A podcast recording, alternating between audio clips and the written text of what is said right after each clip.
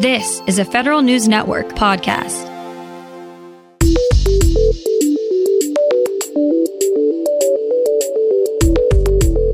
Coming up on today's federal newscast, you won't be required to take out money from your TSP account during the pandemic.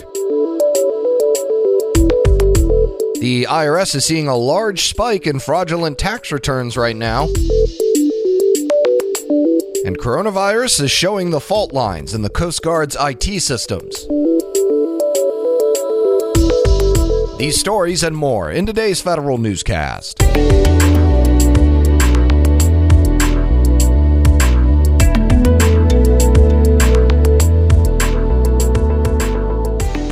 Welcome to today's episode of the Federal Newscast. I'm Eric White. Your thrift savings plan will have some time to recover from the recent coronavirus stock market volatility. The TSP says it will stop sending automatic required minimum distribution payments this year. Participants don't need to make any withdrawals from the TSP to satisfy a required minimum distribution. The TSP will withhold the appropriate amount of federal taxes for any withdrawals that participants do make. Retirees age 72 or older usually must withdraw a minimum amount from their account accounts each year under typical rules, but the $2 trillion stimulus package relaxed those rules. The IRS confronts a spike in fraudulent tax returns during its extended filing season. Federal News Network's Jory Heckman has more. The IRS tells the Treasury Inspector General for Tax Administration it's seen more than seven times the volume of fraudulent tax returns compared to the same period last year. The agency flagged more than 30,000 suspicious tax returns worth more than $130 million. With the filing season now running through mid July, TIGTA says it will continue to monitor for backlogs in the agency's response to tax help questions. I'm Jory Heckman. The General Services Administration is cutting the time it takes to pay small business prime and subcontractors in half. GSA issued a memo yesterday explaining how it plans to get money to small firms in 15 days instead of 30, as required by the Prompt Payment Act. The fiscal 2020 Defense Authorization Bill expanded the requirement to prime contractors, not just subcontractors. GSA says it's developing a new policy for the federal acquisition regulations so that this so this class deviation will address the prompt payment issues in the short term.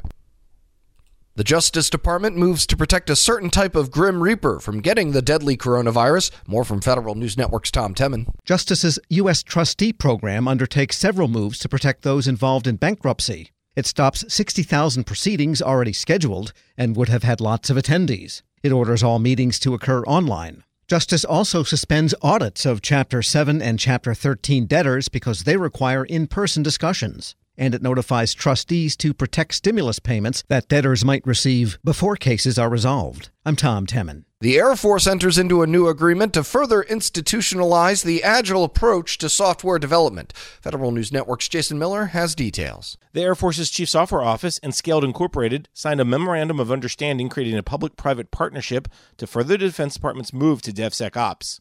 The organizations will figure out how to modify and tailor Scaled Inc.'s Scaled Agile Framework, or SAFE, to meet DoD's current DevSecOps processes.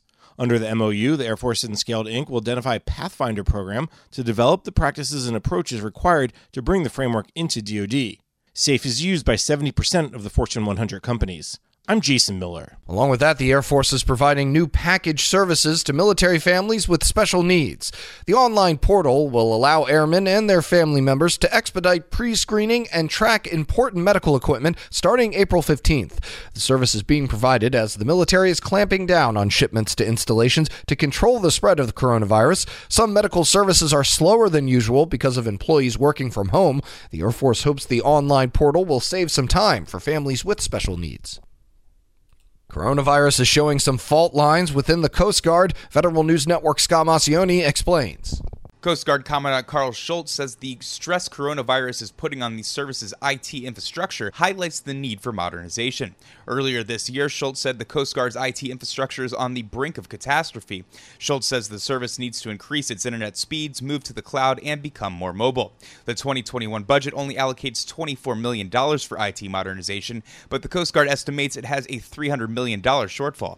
I'm Scott Maucione. Virtual mental health appointments at the Veterans Affairs Department are on a dramatic rise rise during the pandemic. Online group therapy sessions for veterans were up 200% in March compared to the previous month. VA mental health providers used the agency's Video Connect system for 34,000 virtual appointments in March. That's a 70% increase over February. Mental health appointments over the phone are up 280%. VA is expanding telehealth services to prevent veterans from coming to its facilities during the pandemic. House Democrats have their own to do list for the next coronavirus rescue bill. Federal News Network's Nicole Ogrysko has more. Two House Democrats say they have a long list of ideas for federal employees and contractors. The proposals came from House Oversight and Reform Committee Chairman Carolyn Maloney and Subcommittee Chairman Gerry Connolly. They suggest allowing employees to make changes to their federal health insurance plans during the pandemic. They're also recommending $2,000 a month in child care subsidies for federal employees who have to come to work. Other proposals would clarify guidance for federal contractors. Maloney and Connolly say existing guidance has been inconsistently adopted. I'm Nicole Ogrysko. Two Democrats are proposing a Bill of Rights for essential workers during the coronavirus pandemic. Massachusetts Senator Elizabeth Warren and California Congressman Ro Khanna say frontline employees need guaranteed safety protections and premium pay. They're also suggesting child care subsidies for health and other employees working on the front lines of the pandemic. And they're also looking for extra whistleblower protections for employees who reveal health and safety concerns at work. The Defense Department will spend nearly half a billion dollars for equipment that can sanitize the masks healthcare workers need to treat coronavirus patients. More from Federal News Network's Jared Serbu. The Defense Logistics Agency awarded a $415 million contract to Battelle for 60 machines the company says can decontaminate N95 masks that have already been used. The idea is to station the equipment around the country, depending on where FEMA and HHS think they're needed the most. DoD says the machines will be available by early May. At that point, they'll be able to sterilize about 30 34 million masks per week. Jared Serbu, Federal News Network. The Trump administration seeks a four month extension for a key deadline in the 2020 census. Commerce Department and White House officials are asking Congress to give the Census Bureau until April 2021 to submit data on the final count to lawmakers and the president. That would allow the Bureau to resume field operations in June and complete its fieldwork by the end of this October. Under this under this new timeline, the Bureau would send redistricting data to states by July 2021. You can find more information about these stories at federalnewsnetwork.com, search Federal Newscast, subscribe to the Federal Newscast on Podcast One or Apple Podcasts, and stay up to date on your agency's response to the coronavirus with our coronavirus resource page. I'm Eric White.